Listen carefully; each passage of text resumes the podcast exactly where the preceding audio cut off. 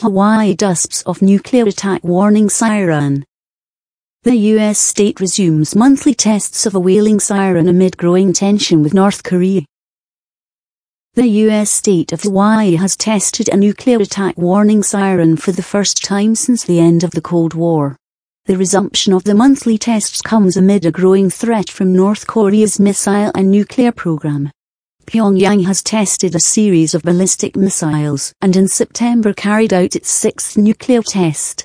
Hawaii, in the Pacific, already has a monthly test of sirens warning of natural disasters, including tsunamis.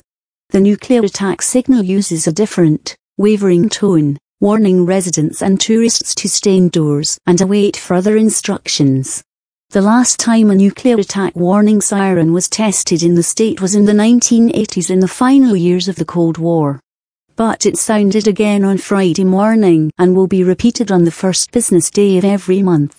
Vern Miyagi, who heads the Hawaii Emergency Management Agency, said it was critically important for the public to understand what the different tones mean, the Honolulu Star Advertiser reported.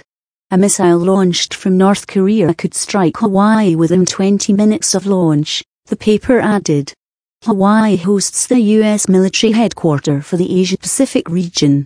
North Korea recently tested a new intercontinental ballistic missile which it claims can hit anywhere on the mainland United States. Experts say the Hwasong 15 appears capable of transporting a nuclear warhead, although it is unclear if Pyongyang is yet capable of making a weapon small enough to be fitted onto a missile.